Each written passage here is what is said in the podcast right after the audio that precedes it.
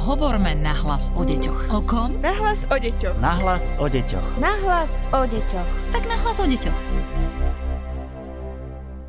Sme tu s ďalším podcastom Nahlas o deťoch. Pozdravuje vás Darina Mikolášová a tentokrát sme tu opäť s veľmi aktuálnou témou. Aj vaše deti majú zrejme v týchto dňoch nových spolužiakov, či už v školách alebo v škôlkach. Ako s ukrajinskými deťmi komunikovať, a ako im pomôcť čo najviac, ako im môžu pomôcť aj tie naše deti. O tom sa teraz budem rozprávať so psychologičkou Máriou Jašovou z Výskumného ústavu detskej psychológie a patopsychológie. Vítajte. Dobrý deň. Bude to ťažká otázka, uvedomujem si to, ale predsa vám ju dám hneď v úvode. Dá sa vôbec vyjadriť a správne pomenovať, čo teraz deti z Ukrajiny prežívajú? Deti, ktoré dnes prichádzajú na Slovensko z Ukrajiny, si prechádzajú veľkou zmenou a s tým súvisiacim stresom.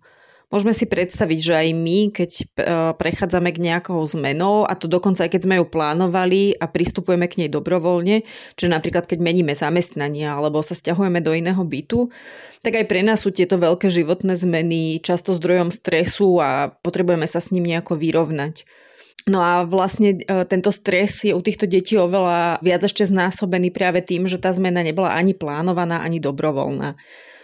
Neboli na ňu pripravení a to vlastne zhoršuje adaptáciu na tento stres.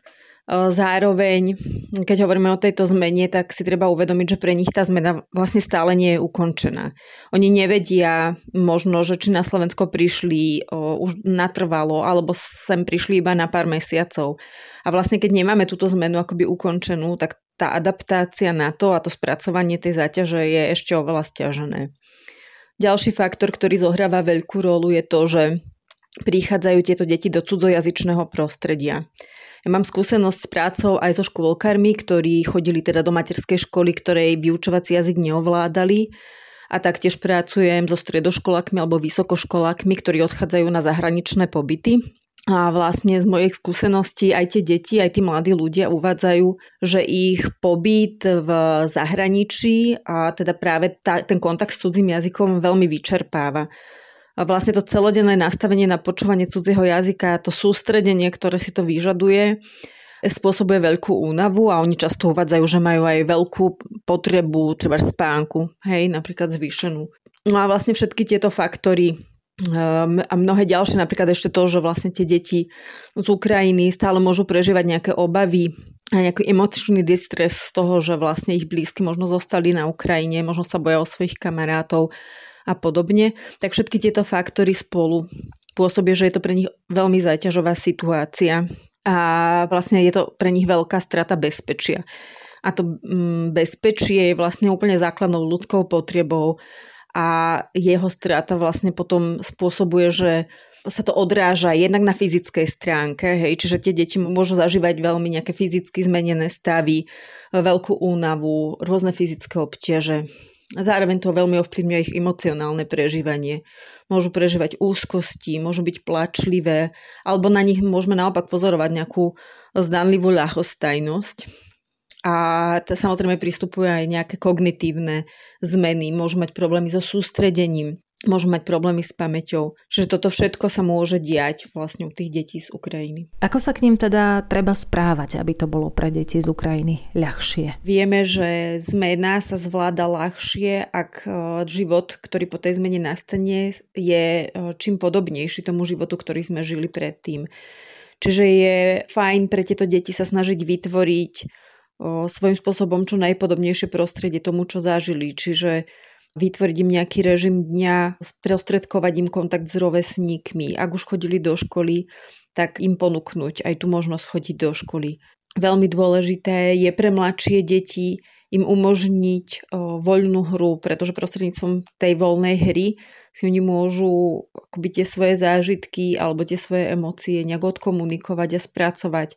Je to vlastne taký primárny ich jazyk, ktorým môžu, cez ktorým môžu spracovať tie svoje zážitky. Je skvelé, že nám dávate tieto rady. Čo ešte môže pomôcť? Čo ešte môžeme urobiť, aby sa ukrajinské deti na Slovensku cítili bezpečnejšie? Nemali by sme zabúdať, že bezpečie komunikujeme predovšetkým všetkým prostredníctvom samých seba, svojich reakcií, svojej komunikácie a podobne.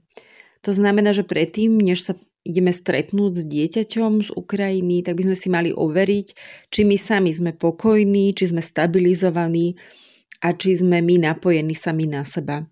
Ak zistíme, že to nie je úplne takto, že nie sme úplne pokojní, tak potrebujeme spraviť nejaké kroky, aby sme my sami sa napojili na seba. To znamená, že môžeme začať napríklad s dýchom, spravíme si párkrát na, hlboký nádych a výdych, pričom je dobré, aby výdych bol dlhší ako je sám nádych. Takisto sa môžeme napojiť na svoje zmysly, chvíľku si uvedomovať, čo vnímame vo svojom prostredí, čo vnímame vo svojom tele.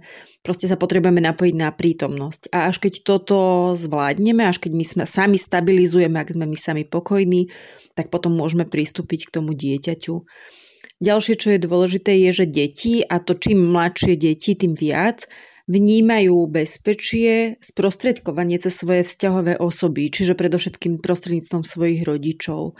Takže to, čo môžeme urobiť, je tiež vytvoriť podporu pre ich rodičov komunikovať s týmito rodičmi pokojne, empaticky, jasne. Tá predvydateľnosť, o ktorej som hovorila predtým, tá sa týka aj nás, aj našej komunikácie.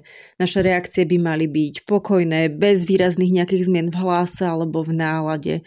Čiže e, to, čo potrebujeme sprostredkovať a komunikovať je naše vlastné prežívanie bezpečie, komunikujeme vlastne aj druhým, ako rodičom tých detí, tak deťom samotným. A myslíte si, že budú všetky deti, ktoré z Ukrajiny utekli, potrebovať psychologickú pomoc? Deti majú obdivuhodnú schopnosť sa prispôsobiť a adaptovať sa aj na náročné situácie. Takže mnohé z tých detí, ktoré dnes prichádzajú na Slovensko, ak sa dostanú do bezpečia a my k nim budeme pristupovať ľudsky, láskavo a empaticky, tak túto situáciu tiež zvládnu. Zažila som deti aj v utečeneckom tábore, ktoré sa hrali, boli veselé a zvládali tú situáciu to, čo je veľmi dôležité a čo sú tie ochranné faktory na to, aby tá situácia bola zvládnutá z ich strany, tak to sú práve tí dospelí okolo nich alebo aj tí rovesníci, ktorým pomáhajú zvládnuť situáciu. Čiže je to naozaj veľmi dôležité, že ako my podporíme tú úvodnú adaptáciu týchto detí. Veľmi dôležité sú vzťahy a podpora od druhých. Samozrejme, to sú tie ochranné faktory, ktoré vieme vyzdvihnúť. Isté, že do istej miery ovplyvňuje to zvládanie náročných situácií aj naša osobnosť. Čiže či sú tie deti možno také, že ľahko nadvezujú vzťahy a ľahšie sa vyrovnávajú s tým stresom. Tiež je veľmi dôležité, aké majú predchádzajúce skúsenosti, ak majú za sebou už predtým nejaké traumatizujúce skúsenosti, niečo náročné v živote, tak je to opäť pre nich akoby sprítomnenie už toho, čo raz niečo náročné zažili, takže to môže byť pre nich o dosť náročnejšie ako pre rosníkov, ktorej nič také náročné ešte v živote nezažili. Takže to je tiež dôležité zvážiť. To, ako sa s tým deti vyrovnajú, môže ovplyvniť aj ich vek. Čím sú tie deti mladšie, tak ako som spomínala, tým viac tú situáciu prežívajú cez svojich rodičov, čiže ak tí rodičia túto náročnú situáciu zvládajú e, s relatívnym akoby pokojom alebo aspoň relatívne dokážu sprostredkovať to bezpečie, tak tie deti to budú tiež prežívať jednoduchšie. Stalo sa mi tento týždeň, že môj syn prišiel s tým, že má spolužiačku Nastiu, ktorá je z Ukrajiny, ale neusmieva sa. Myslím, že toto budú rodičia riešiť e, v tejto dobe veľmi často a už to aj riešia. Povedzte nám, ako našim deťom vysvetliť, že majú nových spolužiakov z Ukrajiny. Podľa mňa je dôležité to, čo už zaznelo v tej otázke a síce to, že je fajn tie deti začať na takúto situáciu pripravovať. Obávam sa, že sa niekedy príliš e, spoliehame na to, že deti ako si samozrejme príjmú inakosť iného spolužiaka a podobne do svojho života, ale deti potrebujú podporu na to, aby to dokázali a potrebujú sa s nami o tom rozprávať a trošku s nami o tom komunikovať. Čiže to, čo môžeme spraviť, je to, že otvoríme debatu na túto tému a môžeme ju otvoriť napríklad aj tým, že sa obratíme na tie skúsenosti, čo už my sami máme a na to, čo sme my prežívali. Napríklad aj počas pandémie. Môžeme sa spýtať detí, aké to bolo pre nich, keď e, pandémia treba začala a ešte sme vôbec netušili, ako dlho bude trvať. E, zostali sme zrazu zo dňa na deň zavretí doma, e, nemohli sme vychádzať, nemohli sme sa stretávať s blízkymi ľuďmi, nemohli sme sa stretávať so starými rodičmi môžeme ich, im to skúsiť akoby pripomenúť, že aké to bolo pre nich, že sme možno pozorovali, že z toho boli smutné, alebo že im rovesníci napríklad veľmi chýbali.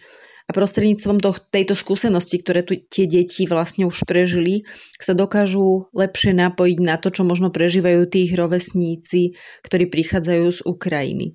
Zároveň je dôležité povedať aj to, že do veľkej miery nevieme si predstaviť, čo prežívajú, lebo ten strach a smútok, ktorý majú, na ten nemáme nejaký dosah a nevieme sa s ním na ňo úplne napojiť. Môžeme sa potom deti pýtať, čo im pomáhalo zvládnuť tú situáciu počas tej pandémie. Či to boli nejaké činnosti, či to bolo niečo, čo sme spolu robili, čo bolo vlastne to, čo im pomohlo zvládnuť relatívne dobre aj tú náročnú situáciu pandémie. Môžeme potom spolu rozmýšľať nad tým, že čo môže možno pomáhať práve aj takýmto kamarátom alebo teda budúcim spolužiakom z Ukrajiny. Zároveň môžeme ale upozorniť na to, že to pre nich môže byť ešte stále veľmi ťažké a že aj to ich prežívanie môže vyzerať možno aj v škole trošku inakšie, že môžu byť citlivejší, alebo že môžu byť utiahnutejší a že, že to prežívanie tých náročných situácií je u každého individuálne a že to môže byť poznať a že to, čo môžeme vlastne pre toho druhého človeka vtedy najlepšie spraviť je byť tam preňho, byť pokojný a ukázať mu to, že mu to pomôžeme spoločne zvládnuť. A teraz otázka, nad ktorou možno uvažujeme viacerí. Čo môžeme robiť z toho dlhodobého hľadiska? Tie deti z Ukrajiny s nami zostanú, zostanú na Slovensku, v prípade, že sa teda rozhodnú ich rodičia zostať. Naše vlastné sily sa môžu vyčerpať. Čo nám poradíte? Z dlhodobého hľadiska je hlavne veľmi dôležité, aby sme sa vedeli postarať aj sami o seba a dosycovali naše vlastné zdroje. Ak chceme pomáhať druhým, tak musíme byť v spojení so svojou vlastnou silou a so svojimi vlastnými zdrojmi, so svojím pokojom a so svojím bezpečím, tak ako som to hovorila už predtým. Takže buďme voči sebe veľmi všímaví a vnímaví a tak ako prejavujeme súcit voči druhým, tak tak buďme súcitní aj sami so sebou a rešpektujme, že aj naše pomáhanie má nejaké hranice. Buďme si vedomi toho, čo nám pomáha, to, čo nám pomáha dobudovať naše vlastné sily a doprajme si to. Jednoducho povedané, buďme k sebe dobrí. Ďakujem vám veľmi pekne, pani Jašová, že ste nám to poradili, pretože naozaj budeme potrebovať asi všetci veľa síl a táto situácia hlavne môže trvať veľmi dlho. Dnes bola s nami v podcaste Nahlas o deťoch Mária Jašová, psychologička z Výskumného ústavu detskej psychológie a patopsychológie a my sa na vás tešíme opäť v budúcej časti. Podcast Nahlas o deťoch realizujeme v rámci národného projektu štandardizáciou systému poradenstva a prevencie k inklúzii a úspešnosti na trhu práce. Projekt sa realizuje vďaka podpore z Európskeho sociálneho fondu a Európskeho fondu regionálneho rozvoja v rámci operačného programu Ľudské zdroje. Hovorme nahlas o deťoch. O kom? Nahlas o deťoch. Nahlas o deťoch. Nahlas o deťoch. Tak nahlas o deťoch.